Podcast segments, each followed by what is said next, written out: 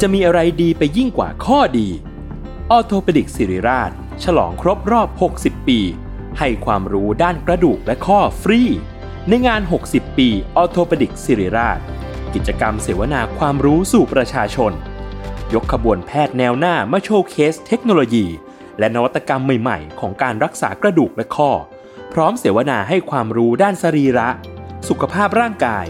การออกกำลังกาย และกายภาพบำบัดเบื้องต้น แถมด้วยเวิร์กช็อป คอนเสิร์ตจากศิลปินนักแสดง และของรางวัลอีกเพียบ ตั้งแต่วันที่ 13 ถึง 17 พฤษภาคม 2567 ณ โถงอาคาร 100 ปี สมเด็จพระศรีนครินทร์ โรงพยาบาลสิริราช อ่านรายละเอียดกิจกรรมเพิ่มเติมได้ที่เพจสิริราชออโทเปดิกส์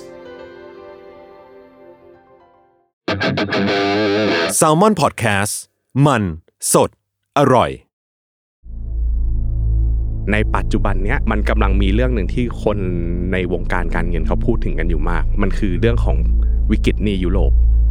ซึ่งวิกฤตหนี้ยุโรปเนี่ยเขาเรียกว่าประมาณว่าต้นต่อมาจากประเทศเล็กๆ แห่งหนึ่ง ชื่อว่ากรีซในปี 2004 ครับกรีซเสนอตัวเองเป็นเจ้าภาพจัดโอลิมปิก งบประมาณที่กรีซตั้งไว้แล้วได้รับโอกาสในการเป็นเจ้าภาพเนี่ยตอนแรกตั้งไว้ประมาณ 95,000 ล้านบาท แต่เอาเข้าจริงๆ ค่าใช้จ่ายมันเกินตัว มันเกิดขึ้นจริงๆ ประมาณ 5 0 0แสนล้านบาท เขาไปขอกู้จากต่างประเทศ ไปขอกู้จากกองทุนต่างๆ มาธนาคารต่างๆ แต่ว่าไอ้หนี่ที่กู้มาสุดท้ายมันกลายเป็นภาระของประเทศ ภาระของประชาชน มีคนคาดการณ์ว่าถ้าสมมติว่ากรีซเนี่ยรัดเข็มขัดแบบนี้ไปเรื่อยๆ นะครับ แล้วก็ดำเนินนโยบายเกินดุลก็คือใช้จ่ายให้น้อย แล้วเรียกเก็บภาษีเยอะๆ หารายได้เยอะๆ ไปเรื่อยๆ เนี่ย กรีซจะเริ่มคลายตัวจะเริ่มผ่อนตัวนะครับ ประเทศจะเริ่มฟื้นฟูได้โดยไม่ต้องกู้ยืมเนี่ยภายในปี 2060 DPA สถาบันคุ้มครองเงินฝาก Presents Money a m a g e d o n วันเงินตราวินาศ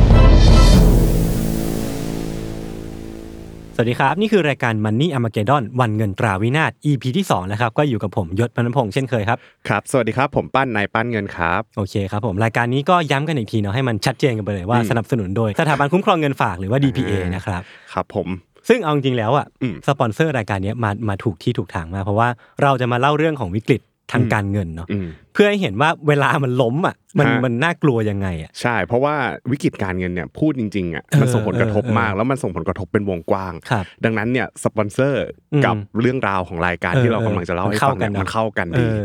นะฮะ อย่างที่เราเห็นกัน EP ที่แล้วนะพี่ปั้นเนาะ อืม ก็คือที่พี่ปั้นเล่าเรื่องของ The Great Depression ใช่ คืออันเนี้ยผมเรียกได้ว่าเปิดโลกผมเหมือนกัน เพราะผมไม่คิดว่าคำว่า depression ในที่นี้มันจะหมายความตรงตัวหมายถึงแบบหดหูขนาดนั้นนะ เออ แล้วมันกระจาย เอ ว อง กว้างมากๆเนาะ ใช่ใช่ วันนี้เรามาคุยกันเรื่องอะไรดีพี่ปัน วันนี้นะครับคราวที่แล้วเนี่ยเรา เออ พูดถึงฝั่งอเมริกา ครับ นะครับวันนี้ขอบินข้ามมาฝั่งยุโรป เอ กันบ้าง อได้ได้ อ่านะครับคือถ้าพูดถึงยุโรปเนี่ยทวีปยุโรป อ่า อะเราจะนึกถึงหลากหลายประเทศ ครับ นะมีทั้งประเทศเล็กประเทศใหญ่มากมายนะครับ ก็ประเทศใหญ่ๆ ส่วนใหญ่ก็ถ้าเรานึกถึงยศนึกถึงอะไรบ้าง ก็อังกฤษ อ่าอังกฤษ เออ อ่าเยอรมัน เยอรมันอิตาลี อ่าสเปน ครับ ฝรั่งเศส แล้วก็ยังมีประเทศเล็กๆ มากมาย อืมอืม ลิทัวเนีย ยูเครนกรีซหรือว่าประเทศเล็กๆ น้อยๆมากมาย ครับ นะครับ แต่ทีนี้เนี่ยเป็นที่รู้กันดีครับว่า ในทวีปยุโรปเนี่ยจริง ๆ แล้วอะหลากหลายประเทศเนี่ยแต่ก่อนอะเขาเคยปกครองตัวเองกันมาก่อน อืม แล้วเขาก็ อืม เคยเหมือนกับว่า มีการทำการค้า ครับ ระหว่างประเทศกันไปไปมามาๆ อืม ไม่มีอะไรแต่จนกระทั่งในสงครามโลกครั้งที่สองหลังจากที่สงครามโลกครั้งที่สองจบลง อืม ต่อเป็น อืม เป็นเรื่องราวที่ต่อจากคราวที่แล้ว เออเออ นะฮะ เออ คราวที่แล้วเป็นเรื่องสงครามโลกจบจบที่สงครามโลกครั้งที่ ครับ สองอ่ะอันนี้เริ่มต้นที่สงครามโลกครั้งที่สอง อ่าฮะ จนกระทั่งสงครามโลกครั้งที่สองเนี่ยพอมันมีฝ่ายผู้แพ้ผู้ชนะนะฮะ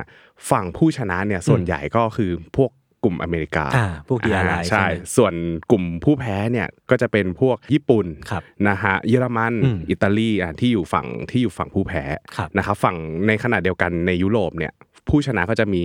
อังกฤษฝรั่งเศสอะไรประมาณนี้ อืม นะครับซึ่งด้วยความที่สงครามโลกครั้งที่สองส่วนใหญ่อะพื้นที่ที่วิวาทกันอะ อืม มันมันอยู่ที่ยุโรปด้วย อืม นะครับ อืม ดังนั้นแล้วเศรษฐกิจที่ยุโรปอะมันก็เลยได้รับความเสียหายรุนแรง ครับ นะฮะความเจริญหลังจากสงครามโลกครั้งที่สองเนี่ยมันก็เลยไปตกอยู่ที่ฝั่งอเมริกาอ่ะ อืม เหมือนกับเป็นการเปลี่ยนขั้วอำนาจ ม อ่าไปอยู่ที่อเมริกา หลังจากนั้นเนี่ยญี่ปุ่นเองอ่ะแม้จะเป็นผู้แพ้ญี่ปุ่นก็เหมือนกับพลิกตัวเองกลับ อ่าม มาให้เป็นเหมือนกับมหาอำนาจทางเศรษฐกิจหลังจากนั้น อ่า ทีเนี้ยมันก็เลยกลายเป็นว่าทางฝั่งอเมริกา ที่มีเงินดอลลาร์เป็นของตัวเอง กับฝั่งญี่ปุ่นที่มีเงินเยนเป็นของตัวเองเนี่ยหลังจากสงครามโลกเนี่ยพอเขาพลิกตัวเองกลับมาได้แล้วเนี่ยหลังสงครามเนี่ยเศรษฐกิจเขายิ่งใหญ่มาก มันทำให้สองสกุลเงินเนี่ยมันกลายเป็นสกุลเงินใหญ่ของโลก อ่าซึ่งมันอยู่ฝั่งเป็นตัวแทนฝั่งตะวันตกแล้วก็ ใช่ ฝั่งตะวันออก ใช่ แต่ยุโรปที่มันอยู่ตรงกลางตรงเนี้ยครับ เออเออเออ มันประกอบไปด้วยหลากหลายประเทศอย่างที่บอกตอนแรก ครับ เลยว่ามันมีทั้งประเทศเล็กประเทศใหญ่ มันกลายเป็นว่าเฮ้ยถ้าสมมติว่าเยอรมันจะเข้ามายิ่งใหญ่แข่งกับคนอื่นเนี่ยมันอาจจะไม่พอเพราะว่าเยอรมันเองเนี่ยก็กลายเป็นผู้แพ้สงครามหลายหลายอย่างเขาก็ต้องฟื้นฟูอะไรอย่างเงี้ยเขาก็เลยมีความแข็งแกร่งไม่เพียงพอนะครับขนาดเดียวกันจะไปพึ่งพาอังกฤษหรือว่าฝรั่งเศสอย่างเงี้ยที่เป็นผู้ชนะเขาก็ไม่ได้มีความยิ่งใหญ่เท่ากับอเมริกา หรือว่าฝั่งของญี่ปุ่น เออเรียกได้ว่าต่างคนต่างสะบักสะบอม ใช่ต่างคน มา ต่างสะบักสะบอมเพราะว่า เออ พื้นที่สงครามอย่างที่บอกแหละ ครับ มันอยู่ที่ยุโรป อ่าฮะ นะฮะทีนี้เนี่ยกลุ่มประเทศยุโรปก็เริ่มจะรู้สึกแล้วว่าแบบเฮ้ยเราแมันด้อยค่าว่ะ เออเออ ด้อยค่ากว่ากลุ่มยักษ์ใหญ่อย่าง สู้ อเม ไม่ ริ ได้ กา แล้ว อ่าใช่แล้วก็ประเทศเกิดใหม่อย่างพวกญี่ปุ่น ครับ นะครับทีเนี้ยฝั่งยุโรปเองเขาเคยเป็นมหาอำนาจมาก่อนไงก่อนหน้านี้ยุคยุคที่เป็นยุคจักรวรรดินิยมเนี่ย อืม เออยุโรปนี่ โอ้โห ยิ่งใหญ่ พังงาด มาก เลยสเปน ออใช่สเปนโปรตุเก เออ ส ฝรั่งเศส อ่าฮอลันดาอะไรว่าไปนะฮะแต่ทีนี้เนี่ยพอเขาอยากจะกลับมาเป็นมหาอำนาจอีกครั้งเนี่ย อืม ปี 1992เนี่ยเขาเริ่มมีแนวคิดแล้ว อ่าฮะ ว่าเฮ้ยไหนๆเราก็เป็นทวีปที่เป็นปึกแผ่นใหญ่ ครับ อ่าเรามารวมตัวกันไหมเรามารวมเศรษฐกิจให้มันเป็นปึกแผ่นเดียวกัน a v e n g e r Assemble อ่าประมาณนั้นเลยนะฮะแล้วก็พยายามที่จะก่อตั้งสหภาพยุโรปขึ้นนะฮะหรือ EU ซึ่งจุดมุ่งหมายเนี่ยก็เพื่อเอื้อประโยชน์ซึ่งกันและกันนะครับให้ให้กลุ่มภายในประให้ประเทศที่อยู่ในกลุ่มสหภาพยุโรปตรงเนี้ยมีเสรีทางเศรษฐกิจมากขึ้น อืม อ่า อืม มีการจ้างงานเสรีอ่าคนในต่างประเทศเนี่ยอยู่ชายแดนติดการสามารถย้ายกันไปย้ายกันมาอยู่ในสหภาพยุโรปได้ ครับ ขณะเดียวกันก็สามารถเดินทางข้ามประเทศนะครับ เป็นฟรีฟรีวีซ่านะฮะมีอัตราภาษีพิเศษสำหรับธุรกิจที่ทำทำระหว่างประเทศที่อยู่ในสหภาพยุโรป สิ่งที่สำคัญเลยคืออย่างที่บอกว่า พอฝั่งอเมริกาเศรษฐกิจยิ่งใหญ่ ญี่ปุ่นเศรษฐกิจยิ่งใหญ่ สกุลเงินของสองประเทศเนี้ยมันยิ่งใหญ่เขาก็เลยคิดว่าเฮ้ยยุโรปเนี่ยถ้าสมมติต่างคนต่างแยกกันใช้สกุลเงิน มันจะไม่มีความเป็นปึกแผ่น อืม มันก็เลยก่อให้เกิดสกุลเงินยูโรขึ้นมา อ๋ออ่ อ่า นี่คือการกำเนิดสกุลเงินยูโรอย่างเป็นทางการในปี 1998 ครับ นะฮะ การเปลี่ยนไปใช้เงินยูโรเนี่ย มันทำให้การต่อรองต่างๆ ของทวีปยุโรปเนี่ยเป็นไปอย่างแข็งแกร่ง เวลาเขาจะไปทำการค้าประเทศไหน ประเทศเล็ก ๆ แม้จะอยู่ในสหภาพยุโรป เวลาไปทำการค้ากับต่างประเทศอย่างในเอเชีย หรืออย่างในอเมริกาเนี่ย แค่บอกว่าเรามีสกุลเงินยุโรป เราเป็นประเทศที่อยู่ใน EU อ่า อย่างเงี้ยมันก็เลยทำให้เขาได้เครดิตที่ดีขึ้นมา เหมือนเหมือนมาจากตระกูลที่ยิ่งใหญ่ เอ ขึ้น อมันมันเหมือนกับว่าชุบตัว เออเออเออ จาก เออ จากประเทศเล็ก ๆ ที่แบบเอ้ยสมมุติว่าเราจะไปทำการค้ากับใครอย่างเงี้ยเราก็อาจจะแบบเฮ้ยไม่ได้เก่ง เออ แบบ เออ ไม่ได้มีเครดิตดี แต่พออ้างชื่อว่าเฮ้ยเรามาจากฝั่งยุโรปเราอยู่ในสหภาพยุโรปอย่างเงี้ยครับอยู่อยู่ใน EU ครับ มันก็ทำให้หลาย ๆ อย่างเนี่ยมันได้เปรียบมากขึ้น ค่าเงินก็ทำให้เหมือนกับว่า พอค่าเงินใช้เป็นค่าเงินสกุลยูโรเนี่ยมันก็เลยทำให้ค่าเงินเนี่ยมีความแข็งแกร่ง อืม นะครับเวลาซื้อของอะไรเงี้ยมันก็จะได้ราคาถูกลง ถ้าเทียบกับอัตราแลกเปลี่ยน ครับ นะครับเวลาจะก่อหนี้หรือว่าจะขอกู้ยืมนะครับก็สามารถกู้ยืมได้ง่าย มีเครดิตดีแล้วไง เออ เออใครๆก็อยากให้ยืมเพราะถือว่าเป็นประเทศที่อยู่ใน EU มันก็ฟังดูดีนะพี่ ใช่ แล้วก็อีกอย่างหนึ่งก็คือต้นทุนต่ำลงด้วย เออ นะฮะแล้วก็โดยหลักๆแล้วเนี่ยสกุลเงินยูโรเนี่ยได้รับการค้ำประกันบนความน่าเชื่อถือของสหภาพยุโรป อืม อ่าเพราะว่าสหภาพยุโรปเนี่ยมันมันเกิดจากหลายประเทศมันรวมกันแล้ว มันดูกลายเป็นปึกแผ่น มัน ครับ ดูมีความแข็งแกร่งแล้ว ส่งผลให้ประเทศเล็ก ๆ อย่างเงี้ยบางประเทศอ่ะเริ่มมีความมือเติบ อืมอืมอืม ลงทุนเกินตัว ใช้จ่ายเกินตัว อืม อ่า อืม เผลอๆก็อาจจะใช้เพื่อเพื่อการที่แบบเป็นสวัสดิการนิยม อ่าฮะ เหมือนกับว่าเป็นรัฐสวัสดิการอ่าเป็นประชานิยมทำประชานิยมทำเพื่อประชาชน แบบ นะครับ สวีเดนแบบฟินแลนด์อะไรอย่าง อ่า เงี้ยเหรอ ใช่แบบแบบที่มีรัฐสวัสดิการดี ครับ ๆอ่าแต่ว่าขนาดเดียวกันก็ต้องดูด้วยว่ามันเกินกำลังหรือเปล่า อือหือ นะฮะซึ่งสถานการณ์ในยุโรปจริง ๆ แต่ก่อนอะตอนแรกอะมันดูดีมากเลย แต่ในปัจจุบันเนี้ยมันกำลังมีเรื่องหนึ่งที่คนในวงการการเงินเขาพูดถึงกันอยู่มาก มันคือเรื่องของวิกฤตหนี้ยุโรป อ่าฮะ ซึ่งวิกฤตหนี้ยุโรปเนี่ยเขาเรียกว่าประมาณว่าต้นต่ออ อ่าอ่าอ่ มาจากประเทศเล็ก ๆ แห่งหนึ่ง ครับ ชื่อว่ากรีซ โอ้โห มาจากประเทศเดียว มาจากประเทศเดียวที่เปิดเผยตัวเองว่า อ่ามี มีสิ่งที่เน่าหนอนอยู่ใน คุณ นั้ น่าน สนใจน่าสนใจ อ่าใช่ คือถ้าถ้าเทียบกันนะครับพี่พี่ปัน ครับ อย่าง EP ที่แล้วจุด อืม เริ่มต้นของมันคือตลาดหุ้น อืม ถ้าสมมติว่า EP นี้จุดเริ่มต้นของมันหรือว่ารากฐาน อ่า ของมันก็คือจริงๆ อาจจะเป็นประเทศกรีซเนาะ เป็นประเทศกรีซใช่ซึ่งคือคราวที่แล้วมันเป็นเรื่องของเฟสการลงทุนแต่อันเนี้ย อืมอืม มันมาจากทั้งประเทศเลย อ๋อ เดี๋ยวเราจะเล่าให้ฟังนะครับ ได้ ว่า ครับ นี่ที่ก่อให้เกิดวิกฤตเนี่ย เออ มันมาจากประเทศกรีซได้ยังไง ครับ นะฮะก่อนอื่นต้องเกริ่นก่อนว่าประเทศกรีซเนี่ยเป็นประเทศเล็ก อืม ๆ ที่มีภูมิประเทศที่ค่อนข้างสวยงาม อืม อ่าประเทศกรีซจริง ๆ ไม่ใช่ประเทศที่ร่ำรวยครับ อ่า เพราะว่ารายได้หลักๆของเขาอ่ะมันไม่ได้มาจากการผลิต ไม่ได้มีภาคอุตสาหกรรม ไม่ได้มีทรัพยากรที่ล้ำค่าให้ส่งออกอะไรมากมาย รายได้ส่วนใหญ่ของกรีซเนี่ยจะมาจากสถานที่ท่องเที่ยว อ่า ที่สวยงามอ่ะเป็นประเทศที่ท่องเที่ยวคือ ถ้าสมมติว่าเราพูดถึงเกาะซันโตรินีอ่า อืม มิโครนอสนะครับแล้วก็เกาะสวยๆต่างๆมากมายที่กระจายอยู่ทั่วกรีซเนี่ยคนจะนึกถึงว่าเฮ้ยถ้าไปยุโรปไปเที่ยวน่ะไปกรีซสวยมาก อืม นะฮะการเข้าร่วมยูโรโซนของกรีซเนี่ยทำให้กรีซเองเนี่ยมีความสามารถในการกู้ยืม อือฮึ มีความสามารถในการทำการค้ามากขึ้นนะครับไปไหนก็สามารถอ้างตัวเองได้ว่าเราเป็นสมาชิกยูโรโซน อ่า นะครับแล้วก็ใช้เครดิตของความเป็นสหภาพยุโรปเนี่ยใช้เพื่อขอยืมของเงินกู้ต่างๆ ได้ อ่าฮะ นะฮะเดิมทีเนี่ยกรีซก็คือมีแค่รายได้จากการท่องเที่ยวเป็นส่วนใหญ่ เออซึ่งมันก็อาจจะไม่ได้เยอะ อ่า เพียงพอ ใช่ ขนาด ใช่ นั้นอยู่ คื แล้วเนอะ มันก็ไม่ได้กระจายความเสี่ยงไปแบบเออ เออ เขา เออ เขาเขา เอออ อาจจะมีการส่งออกอย่างอื่นแหละ ครับ แต่แค่สัดส่วนมันไม่ได้เยอะใช่ อ่าอ่าอ่า ทีนี้เนี่ยด้วยความที่รายได้มันไม่ได้เยอะมากอยู่แล้ว ครับ แล้วเขาก็ไม่ใช่ประเทศที่ร่ำรวย อืมอืม แต่กรีซเนี่ยดันมีการใช้จ่ายภายในประเทศที่ค่อนข้างสูง ามี มีค่าใช้จ่ายสูงพูด นั่นไง ง่ายๆนะฮะโดยเฉพาะค่าใช้จ่ายที่เกี่ยวกับสวัสดิการภาครัฐ ครับ นะครับทั้งเรื่องเบี้ยคนว่างงาน อืม เบี้ยคนชรานะฮะประชาชนในประเทศกรีซเนี่ยเรียกได้ว่าแค่พึ่งพารัฐอย่างเดียวก็อยู่ได้สบายๆแล้ว งอมืองอเท้าสบายเลย พี่ไม่ได้ว่าผมใช่ไหม ไม่ไม่ไม่ว่าว่าคน ประชาชนในกรีซ นะฮะซึ่งสวัสดิการตรงเนี้ยทั้งหมดที่เขามอบให้กับประชาชนน่ะมันกลายเป็นค่าใช้จ่าย อืม ที่ภาครัฐเนี่ยต้องออกให้กับประชาชน ซึ่งค่าใช้จ่ายทั้งหมดเนี่ยหลักๆก็มาจากพวกภาษีที่เก็บมา ครับ หรือว่าเป็นรายได้ที่เข้าประเทศนะครับ ซึ่งอย่างที่บอกว่าเขาอะรายได้ไม่ได้เยอะ แต่พอมีค่าใช้จ่ายพวกนี้สูงเนี่ยมันทำให้เงินที่เขามีอยู่อะมันน้อย พี่ปพี่ปั้นแล้ว ครับ พี่ปั้ผนม พอทราบไหมว่าทำไมกรีซต้องมีมาตรฐานสูงในการแบบจ่ายเบี้ยคนว่างงาน อ่า หรือว่าเบี้ยคนชราเยอะขนาดนั้นอะ ใช่ ทำไมกรีซถึงมีค่าใช้จ่ายตรงนี้สูง เออ ทำไมถึง เออ ไม่ยอมลดภาระ ใช่ใช่ ไห ใช่ ม ใช่ เพราะว่าหลักๆ แล้วอ่ะ มันมาจากสาเหตุเรื่องของคะแนนเสียง อ๋อ คะแนนนิยมทางการเมือง การเมือง ใช่ ภายในประเทศ เพราะว่าคนส่วนใหญ่ในประเทศกรีซ อย่างที่บอกครับว่าประเทศกรีซไม่ใช่ประเทศที่ยิ่งใหญ่อะไรมาก ครับ ประชากรส่วนใหญ่อะครับ ก็จะเป็นในลักษณะของคนสูงอายุ อืม อ่า แล้วก็กลุ่มข้าราชการนะครับ ซึ่งสองกลุ่มเนี้ยเป็นสัดส่วนประชากรใหญ่ ๆ ภายในประเทศ อือหือ ดังนั้นแล้วอ่ะการที่ภาครัฐนะครับส่งเสริมออกเบี้ยผู้สูงอายุให้สูงสูงๆออกเบี้ยว่างงานให้สูงสูงๆเนี่ยมันทำให้เหมือนกับว่าเป็นการเรียกฐานเสียง อืม จากประชาชนที่เป็นคะแนนเสียงหลักของเขา ครับ อ่าซึ่งถ้าเกิดว่าเขาไม่ได้ใช้รัฐสวัสดิการตรงเนี้ยในการในการดำเนินนโยบายเนี่ย อ่า มันจะกลายเป็นว่าเขาเสีย เอาละ ฐานเสียงไป เออ ถ้าเกิดว่าจะแข่งกันอ่ะสมมติว่ามีพัก A กับพัก B แข่งกัน ไม่ว่าจะพักไหนก็ตามเขาก็ต้องเกาะกลุ่มนี้ เออ คือเขาไม่ได้มีกลุ่มคนรุ่นใหม่เข้ามา อ่าฮะ เออเขาก็ต้องแบบเออพยายามเอาใจคนรุ่นเก่าด้วยการอัดสวัสดิการภาครัฐให้ ไม่ว่าจะพัก A พัก B ฝ่ายไหนก็ตามเขาพยายามจะใช้รัฐสวัสดิการในการหาเสียงเป็นหลัก ม คือต่อให้พัก A ถูกเปลี่ยนเป็นพัก B พัก B ก็ยังจะใช้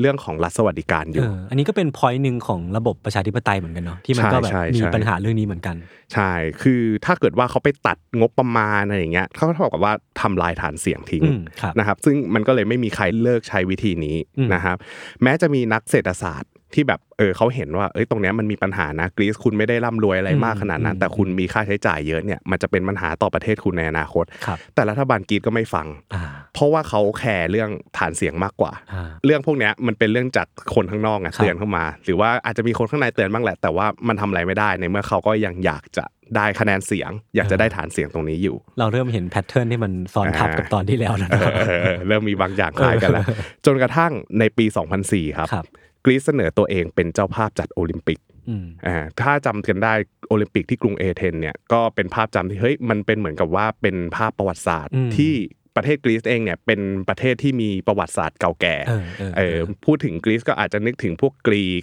อ่านิยายกรีกมีเทพนู่นเทพนี่เทพธิดาเทพพยาดาอะไรมากมาย อย่างที่ทุกคนรู้กันแหละว่า เวลาจัดโอลิมปิกทีหนึ่งเนี่ยมันไม่ใช่ใช้งบน้อย ครับ ๆงบประมาณที่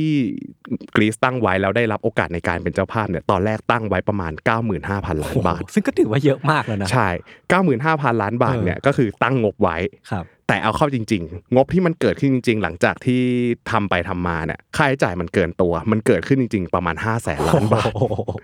โอ้โห วางไว้ ผภพ95,000ออเลยห้าแสนล้านนี่มันสูงกี่ตัววะเนี่ย งบบานปลาย 5 0 0แสนล้านเหรอห้าแสนล้านโอ้ยสูญเยอะเหมื อนกัน นะคือคิดคิดง่ายๆว่าเออใช้งบเกินไปประมาณเกือบเกือบห้าเท่า เออ ประมาณ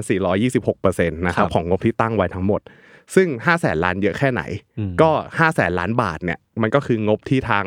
รัฐบาลไทยขอกู้เพื่อเอามา อืม ใช้ อืมอืม ในการจัดการโควิด ครับ นะฮะอันนี้ก็คือตอนตอนปี 64 เลย อือฮึ นะครับดังนั้นแล้วเนี่ยเวลาที่เราอยากเห็นภาพว่าเฮ้ยเขาเอาเงินไปทำอะไรมากมายตั้ง 5 0 0แสนล้าน หลักๆ เลยคือเดิมทีกรีซมันเล็กๆ เขาไม่ได้มี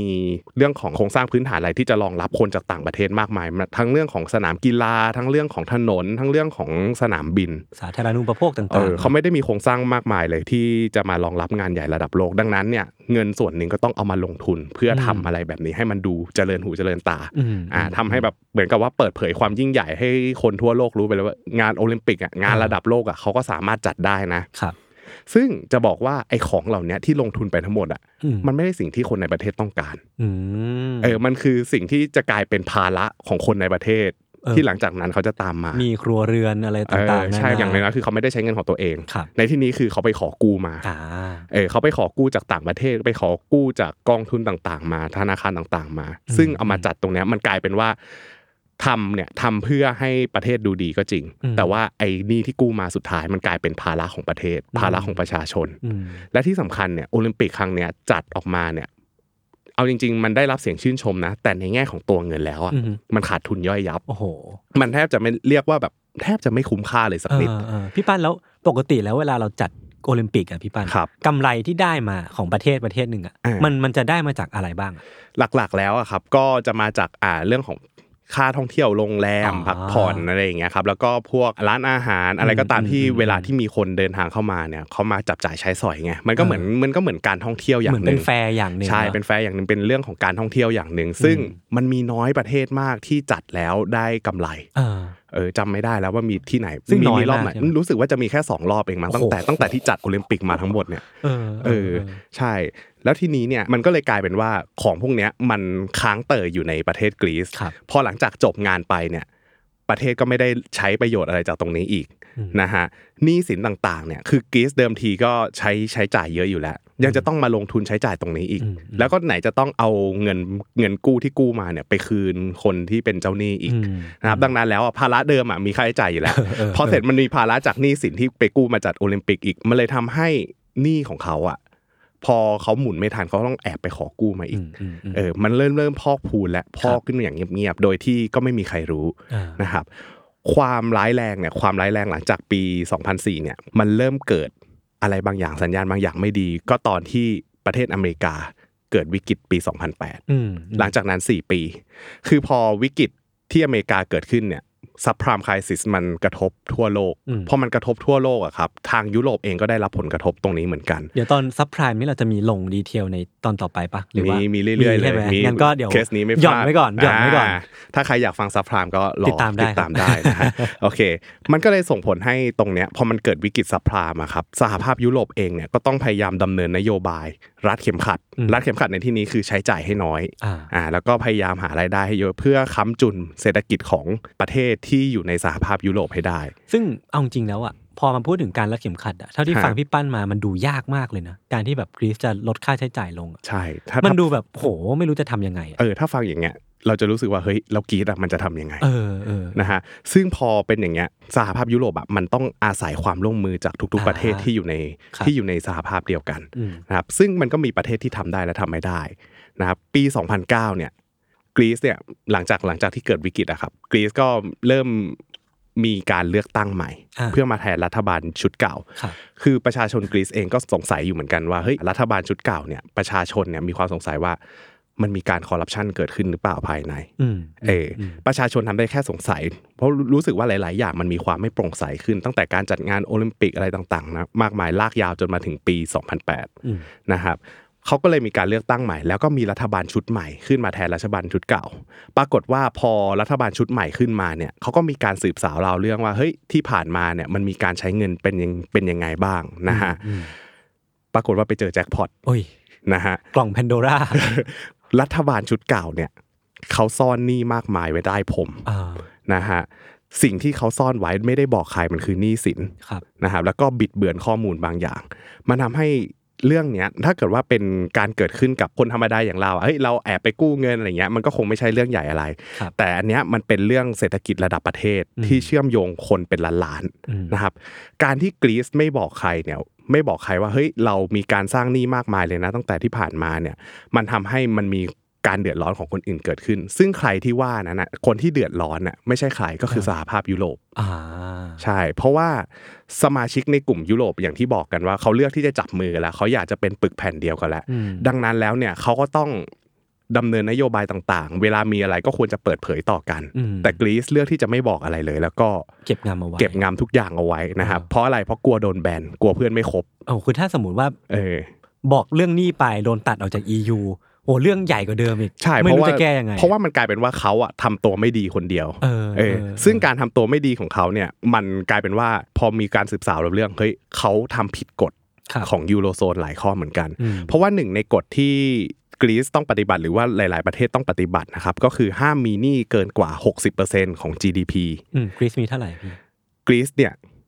ตอนนั้นเนี่ยมีหนี้สาธารณะประมาณ 115%ของ GDP สองเท่า ล่อสองเท่าเลยอะ ใช่ พี่ ล่อไปสองเท่า ก็คือเขาอุตส่าห์แคปไว้ว่า เออ ไม่ให้เกิน 60%นะ นี่ล่อไปสองเท่า ล่อไปแล้วก็แบบเออไม่บอกใคร ครับ ขณะเดียวกันก็ห้ามขาดดุลงบประมาณคำว่าขาดดุลเนี่ยก็คือ เออ เหมือนกับว่าห้ามใช้จ่ายเกินตัว อ๋อครับ ห้ามใช้จ่ายอ่ะคือฝั่งรัฐจะได้รายได้มาจากภาษี อืม อะไรอย่างนี้แล้วก็รายได้ต่างๆ ที่เขาเก็บมา อืม แล้วก็ฝั่งค่าใช้จ่ายก็เป็นค่าใช้จ่ายเพื่อการทำรัฐสวัสดิการ เออ เพื่อนโยบายต่างๆ ตรงนี้ ปรากฏว่าทางกรีซเนี่ยเขาถูกแคปว่าห้ามขาดดุลงบประมาณเกิน 3%ของ GDP อืม นะฮะแต่กรีซเนี่ยขาดดุลงบประมาณไป 15%ของ GDP ทั้งหมด โอ้โห นะฮะก็คือประมาณ 5 เท่าเอออุตสาห์โดนคุมไว้แล้วนะ แต่ก็ทำเกินไป ครับ นะครับก็หมายความง่ายๆว่านอกจากกรีซจะมีหนี้สินเกินตัว อืม แถมยังมีเรื่องของการใช้เงิน นิสัยการใช้เงินที่ใช้มัน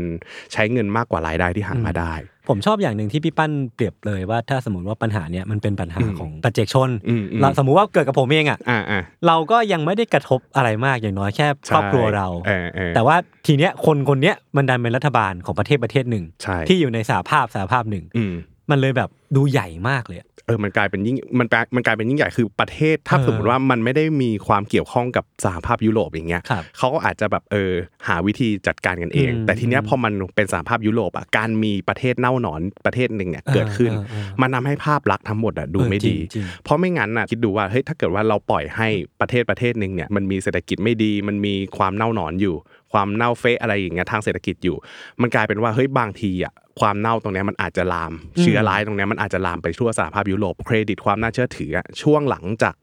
เกิดวิกฤตที่ซับไพลายเงี้ยมันก็ยิ่งดูแย่เข้าไปอีก ครับ มันจะกลายเป็นว่าเฮ้ยถ้าสมมติว่ามันเกิดวิกฤตที่อเมริกาเสร็จมาเกิดที่ยุโรปต่อทันทีเนี่ยเฮ้ยโอ้โหหลายอย่างมันดูแย่เลยนะ สถาบันคุ้มครองเงินฝาก มีหน้าที่หลักคือคุ้มครองเงินในบัญชีของผู้ฝากเงิน โดยจะคุ้มครองเงินฝากโดยการจ่ายคืนให้กับผู้ฝาก ในวงเงินที่กฎหมายกำหนด ภายใน 30 วัน หากเกิดเหตุการณ์ที่สถาบันการเงิน ถูกเพิกถอนใบอนุญาต ซึ่ง DPA มีการเก็บเงินนำส่ง จากสถาบันการเงินที่ได้รับความคุ้มครอง เพื่อสะสมไว้เป็นกองทุนคุ้มครองเงินฝากสำหรับใช้คุ้มครองผู้ฝากเงิน ในวงเงิน 1 ล้านบาท ต่อ 1 รายผู้ฝาก ต่อ 1 สถาบันการเงิน ในกรณีที่ผู้ฝากมีเงินฝากเกินวงเงินที่กำหนด DPA ยังทำหน้าที่ชำระบัญชี สถาบันการเงินที่ถูกเพิกถอนใบอนุญาต ด้วยการขายทอดทรัพย์สินของสถาบันการเงินนั้น และจ่ายคืนเจ้าหนี้ตามลำดับที่กฎหมายกำหนด เพียงเท่านี้ ผู้ฝากเงินก็จะมั่นใจได้แล้วว่า เงินฝากของท่านจะไม่สูญหายไปไหน เพราะมี DPA คอยดูแลให้อุ่นใจ ซึ่งความจริงหลาย ๆ อย่างเนี่ยมันเริ่มเปิดเผยสู่สาธารณะมากขึ้น เพราะว่าตอนปี 2010อะเงินคงคลังในประเทศกรีซแทบจะไม่เหลือแล้ว อ่า เขาเองเนี่ยก็ต้องไปขอกู้เพิ่มอีกเพื่อที่จะเอาเงินน่ะ ครับ มาใช้จ่ายภายในประเทศ อ่าฮะ เอามาอัด รัฐสวัสดิการต่อ อัดต่อ นิสัยยังเหมือนเดิม อัดฉีดต่อ เออยังยังไม่มีอะไรเปลี่ยนแปลงนะครับ พอเขาจะไปขอกู้เงินเพิ่มเนี่ย เป็นธรรมดาว่าเฮ้ยหลังจากเกิดวิกฤตใหญ่ๆอะที่ 2008เนี่ยไม่นานเนี่ย ปี 2010 เขาก็ไม่ได้สามารถจะไปกู้อะไรได้ง่าย ม ๆ เวลาที่เจ้าหนี้จะให้ยืมอะเขาก็ต้องขอเช็ค เครดิต เครดิตเช็คแบบเช็คเยอะมาก เกินกว่ามาตรฐานในระดับปกติ ครับ ซึ่งพอเช็คไปเช็คมาแล้วเนี่ย เจ้าหนี้ที่เขาไปขอกู้อ่ะก็เห็นถึงตัวเลขบางอย่างที่แบบเฮ้ยมันดูเละมากเลย อืม ตัวเลขหนี้เน่าๆของเดิมเนี่ย มันก็น่าตกใจละ คือมัน น่าตกใจมาก น่าตกใจ มาก แล้วทีนี้เจ้าหนี้เก่าเองอ่ะก็เริ่มรู้สึกแล้วว่า เออ แบบเฮ้ยทำไม ไม่น่าไหวละ เออเขาจ่ายหนี้ไม่ได้นะ เออ ที่ผ่านมาพฤติกรรมมันดูแบบแปลกๆนะหนี้ก็มีเยอะแต่ยังใช้จ่ายเกินตัวอย่างเงี้ยยังยังเหมือนกับว่ากรีซยังยังทำตัวเหมือนกับอามีหนี้เยอะอยู่ แต่ยังถ่ายรูปลงโซเชียลไปกินหรูอยู่แพงอะไรอย่างเงี้ย เออยังเริ่มทำตัวไม่น่ารัก เอ อก็ก็ยังทำตัวไม่น่ารักอยู่ เออ ทีเนี้ยมันก็เลยกลายเป็นว่าพอข้อมูลตรงเนี้ยมันถูกเปิดเผยออกมาเนี่ยมัน ครับ ก็เลยกลายเป็นว่าเฮ้ยไม่มีใครอยากจะให้กรีซกู้ยืมเงินละ อืม กลายเป็นว่าเงินในประเทศเนี่ยมันเริ่มหายไปละ ครับ กรีซถูกหลาย ๆ ประเทศหลาย ๆ เจ้าหนี้เจ้าหนี้หลาย ๆ คนเนี่ยปรับอันดับความน่าเชื่อถือลงนะครับพันธบัตรหรือว่าตราสารหนี้ของประเทศกรีซเนี่ยมันกลายเป็นพันธบัตรเกรดขยะ โอ้โห จังบอล เขาใช้คำนี้เลยใช่ปะ เป็นเกรดขยะเลย อ่าน นะครับซึ่งปกติแล้วอะ ครับ เวลาที่เราลงทุนซื้อพันธบัตรอะไรอย่างเงี้ยครับตราสารหนี้พวกเนี้ยถ้าเกิดว่าประเทศไหนที่น่าเชื่อถืออะเขาจะดูเรตติ้งก่อน ว่าเฮ้ยประเทศนี้เรตติ้งประมาณไหนตราสารจากประเทศนี้เรตติ้งประมาณไหน ซึ่งถ้าเกิดว่าคุณเรตติ้งดีอะคุณไม่ต้องจ่ายดอกเบี้ยเราเยอะก็ได้เออขอเพราะเราเชื่อมั่นไงว่าคุณจะเอาเงินมาคืนเรา อืมมันคือวิธีการลงทุนที่เซฟมาก ใช่ ๆเนอะ ใช่ถ้าเป็น investment grade อันนี้ ครับ ผมพูดถึง investment grade อืมอืม แต่ถ้าเกิดว่าเป็นจังบอลเป็นพันธบัตรขยะอย่างเงี้ย อ่าก รีซต้องเรียกร้องให้เจ้าหนี้ปล่อยเงินกู้ให้โดยที่กรีซเองจะแลกดอกเบี้ย 35%ให้ โอ้โห คือถ้าเทียบกันนะ อ่าฮะ ประเทศกรีซ35%ในเวลานั้น ประเทศไทยตอนเนี้ยแค่ 2% โอ้โหมันโหยิ่งกี่เท่าวะเนี่ยยี่สิบเท่าเกือบยี่สิบเท่าอ่ะ เนี่ยมันมันทำให้เราเห็นว่าความน่าเชื่อถือมันต่างกันแค่ไหน คือ เอ 35%มันดูเป็นอัตราผลตอบแทนที่แบบเฮ้ยเราลงทุน 1 ล้านอย่างเงี้ยเรา ครับ ได้เงินกลับมา3 5 0 0 0 อ่าอ่า เออแต่ว่าถ้าซื้อพันธบัตรที่ไทยอะลงทุน 1 ล้านได้เงินกลับมาแค่ 20,000 เออ เออ คือเอาง่ายๆ คือ ความน่าเชื่อถือของประเทศประเทศหนึ่งจะผันผันผวนตรงข้าม อ่ะ กับอัตราดอกเบี้ย ใช่ ของของตราสารหนี้ของ ใช่ พันธ เพราะ บั ว่า ตร เพราะว่ายิ่งความน่าเชื่อถือต่ำประเทศเหล่านั้นเนี่ยมันก็ต้องยิ่งออกพันธบัตรที่ ดึง ต้อง ดูด อ่าดึงดูด อ่า ด้วยอัตราดอกเบี้ยพวกนี้ ซึ่ง ครับ กรีซเองเนี่ย ก็เลือกที่จะแบบเออใช้ 35%ดึงดูดเออให้ทายว่ามีคนเอาไหม ไม่มี ไม่มี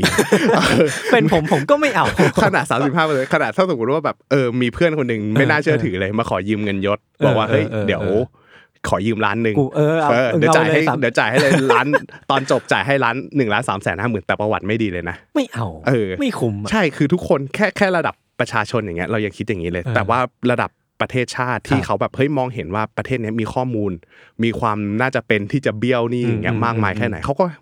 เป็นธรรมดาที่เขาจะไม่ให้ยืม ครับ นะครับซึ่งแม้ดอกเบี้ยพันธบัตรไอ้ตรงเนี้ยสา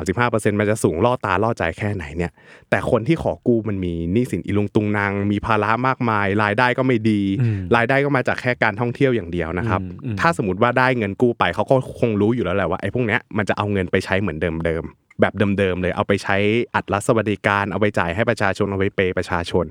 นะครับก็เลยไม่มีใครให้กรีซกู้ยืมเงิน ที่สุดแล้วเนี่ยกรีซก็หมดทางพึ่ง ก็เลยต้องหันไปหา เพื่อนตัวเองสหภาพยุโร ป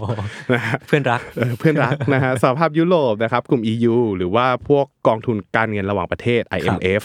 นะครับหรือแม้กระทั่งธนาคารกลางยุโรปเองเนี่ยเพื่อขอเงินกู้อย่างน้อยๆอ่ะขอสักนิดนึงก็ยังดีมาต่อลมหายใจ อืม นะครับเพราะค่าใช้จ่ายในประเทศเนี่ยมีเยอะมาก ซึ่งวิธีการที่ทางฝั่งของ EU กับ IMF ใช้แก้ปัญหาให้กรีซในเบื้องต้นเนี่ยก็คือโอเค อืม ในเมื่อคุณหมดทางสู้แล้วมันหมดหนทางแล้ว เราให้คุณกู้ยืมแล้วกัน อืม แต่เป็นกู้ยืมระยะสั้นๆนะคือคุณต้องรีบเอาเงินมาคืนเราให้ได้เร็ว อืม ๆอ่าแล้วก็บังคับว่าถ้าคุณจะยืมเงินเราก้อนนี้ไปได้อะ อืม คุณจะต้องรัดเข็มขัด อ่า คุณจะต้องใช้จ่ายให้น้อยลง เริ่มเข้มงวดขึ้นมาก แล้วก็ขายสินทรัพย์บางอย่างในประเทศเนี่ยเพื่อที่จะเอามาใช้จ่าย ๆ ครับ เพื่อที่จะเหมือนเหมือนกับหาเงิน อืม นะครับ อืมอืม อ่ะอาจจะขายสินทรัพย์ภายในประเทศ อาจจะขายอ่าสนามบินหรือว่าสิทธิ์ความเป็นเจ้าของอะไรบางอย่างให้ประเทศใน EU ครับ อะไรอย่างนี้ เพื่อแลกกับการที่คุณจะได้เงินไปนะฮะทีนี้เนี่ยกรีซมันก็เหมือนเดิมครับ มันก็อย่างที่บอกว่าเขาไม่สามารถ ขยับตัวหรือว่าลดค่าใช้จ่ายอะไรได้มาก เออเออ กรีซยังทำตัวเหมือนเดิม เออ นะ ยัง ครับ ยังทำเหมือนเดิมอีกเหรอ ไม่ใช่เด็กดีกรีซไม่ใช่เด็กดีเลย ยังดื้ออยู่นะฮะ เออ นะครับก็คือเหมือนกับว่าเขาอ่ะไม่สามารถปฏิบัติแผนที่จะแบบลดการขาดดุลได้เลย เออ นะครับคือสุดท้ายเขาก็ต้องใช้จ่ายอยู่ ครับ เนื่องจากรัฐบาลเนี่ยห่วงคะแนนเสียงมากจนเกินไป อืม นะฮะไม่ยอมลดภาระอะไรเลย จนทางฝั่งของกองทุน European Financial Facility เนี่ยหรือว่าเขาเรียกว่าเป็นกองทุนที่คอยช่วยเหลือประเทศในสหภาพยุโรป ครับ เขาเองเนี่ยก็บอกออกมาบอกแล้วว่าเฮ้ยตอนเนี้ยจริงๆอ่ะมันไม่ได้มีแค่กรีซ อ้าว มันไม่ได้มีแค่กรีซที่มีความเน่าหนอน อ้าว หลังจากที่กรีซเริ่มเปิดเผยตัวเองมาเนี่ย หลาย ๆ ประเทศที่เป็นประเทศเล็ก ๆ อยู่ในยุโรปเนี่ยก็เริ่มเปิดเผยตัวแล้วว่าเฮ้ยเราก็เป็นว่ะ โอ้ยมัน ใจ คือ จ่อยใจจ่อย มันคือจิตวิทยาหมู่ว่าที่แบบว่าเหมือนมีคนเปิดอ่ะ เออเออ มีคนกล้า เอ เปิดปุ๊บเอ้ยตามไปนั่งดีกว่า อส่วนหนึ่งอันนั้นส่วนหนึ่งเพราะว่าหลังจากนั้นเนี่ยมันก็มีการเช็คกัน อ๋อ มากขึ้น เวลาที่ใครจะมาขอกู้ยืมอะไรจาก ครับ ทางกองทุนสหภาพยุโรปตรงเนี้ย อืม มันก็ต้องมีการขอเช็คขอตรวจดูประวัติ กลายเป็นว่าเฮ้ยอิตาลีก็ไม่ดี อ่ะเหรอ สเปนก็เน่า เออ ซึ่งพวกเนี้ยกลายเป็นเหมือนกับว่าตัวป่าเน่าที่ตามตามกรีซกันมา ครับ นะครับเพื่อแก้ไขปัญหาดังกล่าวเนี่ยทางกองทุนสหภาพยุโรปเขาก็ให้ประเทศอื่น ๆ ยืมเงินไป อืม จนกระทั่งเงินแทบจะไม่เหลือแล้วเหมือนกัน โอ้โหคือเงินเงินกองกลาง ใช่เงินกองกลางใน ของ สหภาพ EU ยุโรป เองเนี่ยเหรอครับ อืม โอ้มัน แทบจะไม่เหลือเลย มันขนาดนั้นเลยหอ ใช่เพราะมันมันถ้าสมมติกรีซคนเดียวอาจจะไม่เป็นไรไง เออ แต่กลายเป็นว่าจริง ๆ มันมีทั่ว โอ้ เกือบทั่วสหภาพยุโรปเลยหลังจากที่กรีซเปิดเผยตัวเองอ่ะมันมีการตรวจเช็คอะไรอย่างเงี้ยมากขึ้น เออ นะครับสุดท้ายกรีซก็เลยกลายเป็นว่าเฮ้ยเขาไม่มีที่พึ่งแล้ว ครับ เพราะว่าประเทศอื่นก็เป็นเหมือน กัน เรามันเราไม่ได้เป็นคนเดียวแต่เราเราเป็นแค่ตัวเปิด เออกูยืมจนเพื่อนกูจนไปหมดแล้วเนี่ย พอต่างประเทศเขาไม่มีเงิน พอสหภาพยุโรปเขาไม่มีเงินให้เนี่ยสุดท้ายแล้วอ่ะกรีซก็ต้องยอมทำตามเพราะไม่มีทางเลือก ครับ นะครับพอยอมทำตามเนี่ยมันกลายเป็นว่าเขาลดค่าใช้จ่ายปุ๊บ อืม มันเกิดปัญหาภายใน อืม การเมืองเริ่มมีคนไม่พอใจว่าเฮ้ยทำไมอะไรอะไรก็ตามที่เราเคยได้มาก่อนก่อนหน้าเนี้ยมันไม่ได้เหมือนเดิม อืม การลดค่าใช้จ่ายของภาครัฐเนี่ยทำให้เกิดการนัดหยุดงานประท้วงของประชาชน บอยคอต เป็นแบบหยุดประท้วงเลยแบบ อ่า เออเราไม่ทำงานแล้ว ซึ่งตรงเนี้ยเขาออกมาประท้วงกัน เพราะว่าเขาไม่พอใจที่ทางภาครัฐรัดเข็มขัดตรงนี้ ครับ ซึ่งมันก็ทำอะไรไม่ได้นะครับ อืม จนกระทั่งปี 2012 เนี่ยยูโรโซนยอมให้การช่วยเหลืออีกครั้ง อันเนี้ยไม่ได้หาเงินมาให้แล้วยูโรโซนบอกโอเค คุณมีหนี่เท่าไหร่ เป็นกับต่างประเทศใช่ไหม ไม่ใช่ประเทศในยูโรโซนใช่ไหม อืม เราขอแบกรับตรงนั้นมาให้แล้วกัน อ๋อคือแบกรับ ก็ ภา คือ ระหนี้ ก็คือเอาเอาเงินเนี่ยไปช่วยจ่าย อ่า แล้วก็เอาหนี้ของกรีซที่เป็นของคนอื่น นอกนอกสหภาพยุโรปเนี่ยมาเป็นของสหภาพยุโรปเอง คือในทางปฏิบัติมันทำได้ใช่ไหม ทำได้ก็คือเหมือนกับว่าทางกลุ่มของสหภาพยุโรปก็เอาเงินเนี่ย อืม มาใช้มาช่วยอุ้มกรีซอุ้มหนี้บางส่วน ที่เขาไปเป็นหนี้นอกอ่ะอาจจะเป็นหนี้จากประเทศจีน ครับ หนี้ญี่ปุ่นหนี้จากอ่ะอเมริกาอะไรอย่าง อื เงี้ย มในมุมมองของนักการเงินอ่ะ อืม คือการกระทำแบบเนี้ยหรือว่าข้อปฏิบัติแบบเนี้ยมันหมายถึงว่ามันเกินเยียวยาแล้วปะหรือว่ามันมันสุดๆแล้วล่ะ คือจริง ๆ มันก็สุดๆนะเพราะว่าทางฝั่งของยุโรปเองอะครับเขาก็แทบอย่างที่บอกว่าแทบจะไม่ อืมก็ มี ไม่มี เงินเหลือแล้ว เออ เพราะว่ามันไม่ได้มีแค่กรีซอย่างเดียว ครับก็ต้อง พอไม่มีเงินเหลือในสหภาพแล้วเนี่ย มันก็เลยกลายเป็นว่าโอเค งั้นใช้วิธีว่าเดี๋ยวเราเข้าไปเป็นลูกหนี้แทน อ่า อ่าเราเข้าไปแบกรับหนี้เหล่านั้นแทน ครับ นะครับแล้วก็ให้ทางประเทศเล็กๆเหล่าเนี้ยอาจจะมาเป็นลูกหนี้ของทางสหภาพยุโรปอีกทีหนึ่ง อ๋อ นะครับพอออกกฎอย่างนี้แล้วเนี่ยพอเข้าไปช่วยเหลืออย่างนี้แล้ว มันก็เลยกลายเป็นว่าทางของกรีซหรือว่าทางของประเทศอื่นๆ เล็ก ๆ ในยุโรปเนี่ยเขาก็ต้องมีกฎบางอย่างที่จะต้องยอมทำตาม อืม นะครับกรีซเนี่ยต้องรัดเข็มขัดให้แน่นยิ่งขึ้นอีก อือฮึ นะครับจากเดิมที่ประชาชนก็ไม่พอใจอยู่แล้วนะครับพอกรีซลดรายจ่ายนะครับแล้วก็ขึ้นภาษี อืม เพื่อที่จะเอารายได้เพิ่มขึ้นมาไงประชาชนก็ยิ่งไม่พอใจ ครับ นะครับ คือตอนเนี้ยมันกลายเป็นว่าประชาชนไม่พอใจจนถึงขีดสุดแล้วนะฮะเพราะว่าโดนเหมือนกับว่าโดนบังคับให้รัดเข็มขัดอยู่นั่นแหละ อืม นะครับ จนในที่สุดเนี่ยต่อให้ทำอย่างเงี้ยกรีซก็ไม่ได้ดีขึ้น อืม ในที่สุดกรีซก็ผิดนัดชำระงวดใหญ่อีก อืม นะครับมูลค่าหนี่ที่รอบปี 2012เนี่ยกรีซผิดนัดชำระไปเนี่ยมันมีอยู่ที่ประมาณ 3 0 0แสนล้านยูโร โอ้โห นะครับคิดเป็นเงินไทยก็ประมาณ 11 ล้านล้านบาท โอ้โหผมนึกภาพไม่ออกอีกแล้ว 11 ล้านล้านบาทนี่ยิ่งใหญ่แค่ไหนก็ ถ้าสมมติเทียบสเกลโอลิมปิกอีกครั้งละกัน เออ ที่จีนเนี่ยตอนปี 2008 ที่กรุงปักกิ่ง ถือว่าเป็นโอลิมปิกที่อลังการมาก จีน ใช่ เขาไม่ยอม อ่าจีนตอนนั้นเนี่ยรอบนั้นใช้เงินไปประมาณ 1.4 ล้านล้านบาท อืม ซึ่งอันเนี้ยเบี้ยวหนี่ไป 11 ล้านล้านบาท โอ้โห เท่ากับว่าจัดงานโอลิมปิกสเกลกรุงปักกิ่ง 2008 ได้อีกเกือบเกือบสิบรอบอะ โหนี่มันเยอะขนาดไหนวะเนี่ย เออคือมันเหมือนกับว่ามันพอกพูนขึ้นเรื่อยๆอะครับย ครั ศ บ คือมันไม่ได้แค่โอเคยืมเข้ามาแล้ว จบ มันกลายเป็นว่าพอหลังจากนั้นอ่ะเขาต้องมีกู้ยืมเพื่อใช้จ่ายในประเทศ ใช้กู้จากตรงนู้นตรงนี้ มันกลายเป็นว่ากู้มากู้แล้วกู้อีกกู้ เออ กู้ในกู้กู้ซ้อนกู้อย่างเงี้ย ครับ กลายเป็นว่าเออมันพอกพูนขึ้นมามหาศาล เออ นะครับพอปี 2013เนี่ยหลังจากที่เพึ่งผิดนัดชำระเนี่ยกรีซเนี่ยก็เริ่มตกที่นั่งลำบาก เจ้าหนี้เนี่ยแทบจะไม่อยากให้ความช่วยเหลือแล้ว ครับ เพราะว่าตอนเนี้ยเจ้าหนี้มองเห็นแล้วว่าเฮ้ยคุณรัดเข็มขัดแค่ไหนอะต่อให้คุณแบบลดรายจ่ายมากๆ เพิ่มเพิ่มเพิ่มรายได้มากๆแค่ไหนแล้วเนี่ยคุณก็ยังไม่สามารถเอาเงินมาใช้หนี้ได้เลย อืม นะครับสุดท้ายกรีซก็ต้องลดรายจ่ายขั้นสูงสุดด้วยการปลดค่าราชการ โอ้โห นะเพื่อลดภาระภายในประเทศ มัน อ่า กลายเป็นว่าตรงเนี้ยมันไปกระทบประชาชนแล้ว ครับ ประชาชนเริ่มตกงาน อัตราการว่างงานของกรีซเนี่ยเพิ่มสูงเป็น โอ้โห 30%คือใน 100 คนว่างงาน 30 คน อันไออีพีที่แล้วนี่ว่าหนักเลยนะ ใช่ โอ้โหอีพีนี้สามสิบ เออ โอ้โห แต่ยังโชคดีที่กรีซเป็นประเทศเล็ก ครับ ๆ 30 คนอ่ะอ่ะถ้าเทียบกับประเทศใหญ่ๆมันอาจจะไม่เยอะแต่ถ้าเทียบในประเทศเองเนี่ยกรีซ30 คนเนี่ยอัตราการว่างงาน 30 30เปอร์เซ็นต์เนี่ยก็ถือว่าเยอะมากเหมือน ค กั รั น บ นะครับ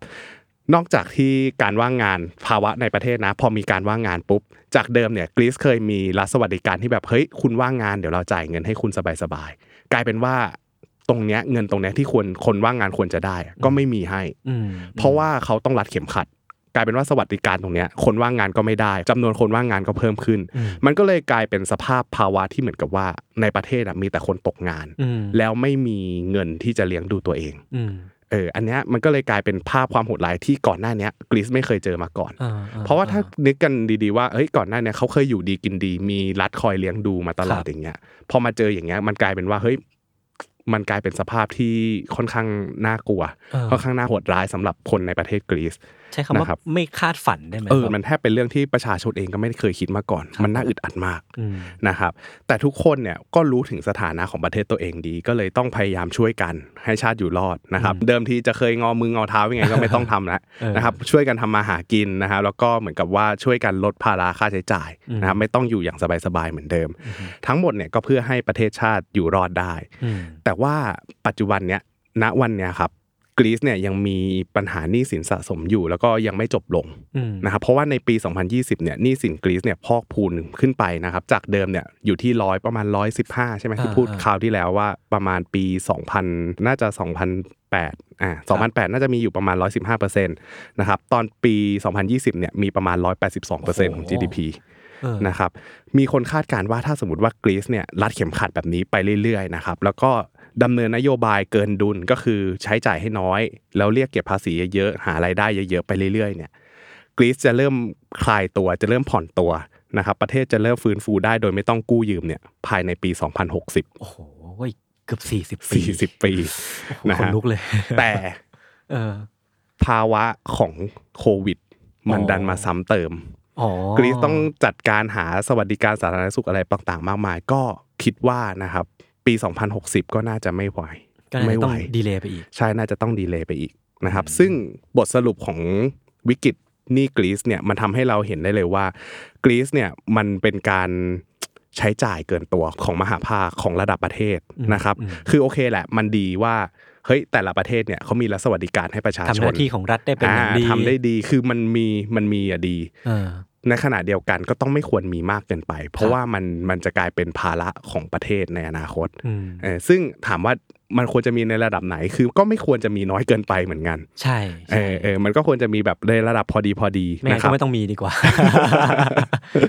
นะฮะก็หลังจากที่เราได้เรียนรู้เนี่ยมันก็เลยทำให้เรารู้สึกว่าเฮ้ย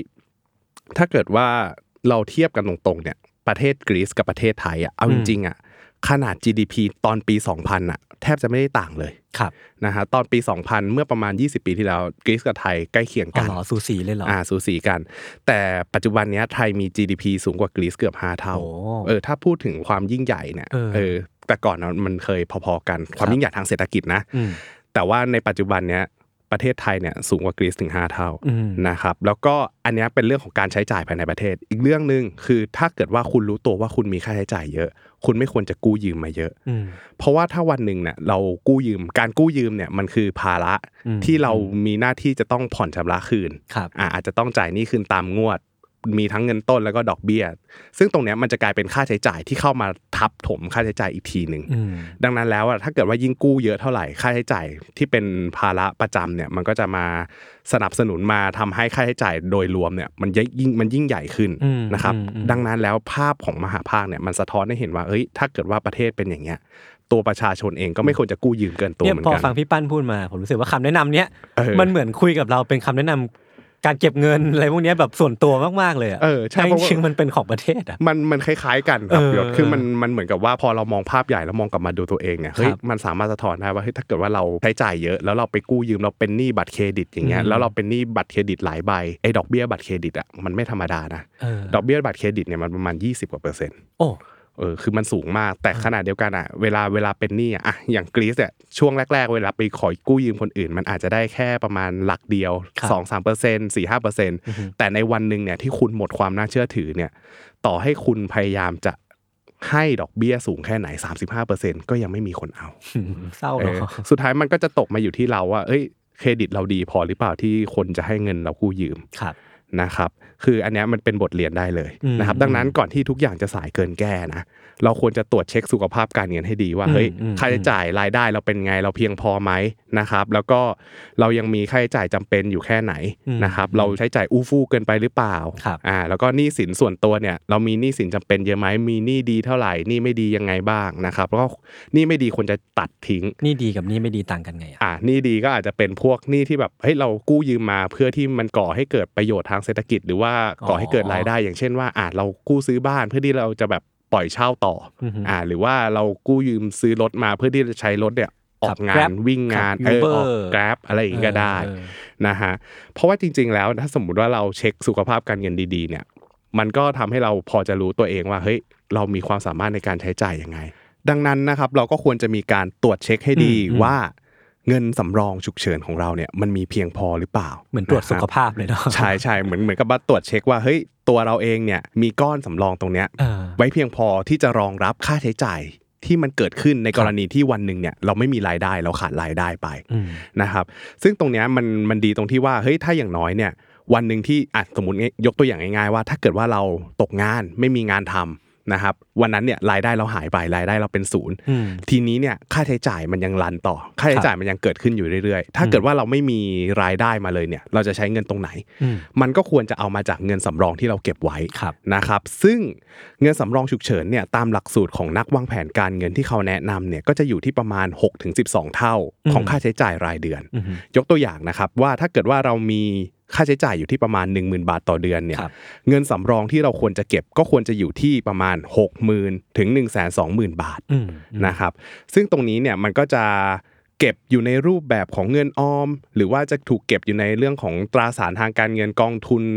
กองทุนรวมตลาดเงินอะไรก็ได้ที่มีสภาพคล่องที่ดีนะครับในการใช้จ่ายนะครับ ซึ่งบางทีเนี่ยเก็บไว้ในบัญชีออมทรัพย์ก็ถือว่าค่อนข้างปลอดภัย แล้วก็เอาออกมาใช้จ่ายง่ายนะครับ เพราะว่าโดยส่วนหนึ่งแล้วเนี่ยเงินที่เก็บอยู่ในบัญชีออมทรัพย์ส่วนใหญ่ก็จะได้รับความคุ้มครองจากทาง DPA ด้วย อ่าอ่า นะครับก็มีสถาบันคุ้มครองเงินฝากคอยให้ความคุ้มครองเราตรงนี้ ครับผม นะครับก็แล้วแต่เลยว่าเราอยากจะเก็บเท่าไหร่บางคนอาจจะรู้สึกว่าเฮ้ยหกถึงสิบสองเท่าไม่พออาจจะเป็นสิบสองถึงสิบแปดเท่าก็ได้ แล้วแต่ความเหมาะสมของแต่ละคนนะครับการมีเงินสำรองฉุกเฉินตรงเนี้ยก็เพื่อให้วันหนึ่งเนี่ยต่อให้เกิดวิกฤตกับประเทศ หรือว่าต่อให้เกิดวิกฤตกับตัวเราเองเนี่ยอย่างน้อยๆเนี่ยเราจะมีเงินก้อนสำรองที่จะเอามาใช้เลี้ยงดูตัวเองไม่ให้เราเนี่ยเกิดวันเงินตาวินาศกับตัวเรา โอเคครับ อ่าทั้งหมดนี้ก็คือวิกฤตหนี้กรีซยุโรป อืม นะฮะ โอเคครับ โอเคครับ วันนี้พวกผมสองคนก็ประมาณนี้เนาะ คือมันก็ ใช่ใช่ ไม่ได้มีอะไรไปมากกว่านี้ละเรื่องของ เออ แบบ คือมันก็หดหูมากๆแล้วล่ะ ยาวแล้ว เออ แล้วก็รอดูว่าแพทเทิร์นที่เราคุยคุยๆกันมาเนี่ยสองตอนแล้ว มันจะมีอะไรให้จับอีกในตอนต่อๆไปนะครับ เอออนาคตเนี่ยมันอาจจะมี EP 3 EP 4อาจจะเป็นเรื่องราวใหม่ๆ แต่จะมาดูกันว่าเฮ้ยมันมีแพทเทิร์นบางอย่างที่มันมีความซ้ำซ้อนกันหรือเปล่าในวิกฤตแต่ละวิกฤต ใช่ นะ ใช่ ฮะซึ่งมันจะเป็นประโยชน์ต่อการคอยระแวดระวังตัว อืม คุณเองเนี่ยแหละในอนาคต ครั นะ บ ครับ ผมก็ติดตามรายการ Money a r m a g e d d o n วันเงินตราวินาศที่ได้รับการสนับสนุนจาก DPA สถาบันคุ้มครองเงินฝากนะครับ ติดตามได้ทุกวันจันทร์แล้วก็วันพฤหัสบดีของทุกสัปดาห์นะครับ ได้ทุกช่องทางของ s ซ m ม n Podcast เลยครับ สวัสดีครับ สวัสดีครับ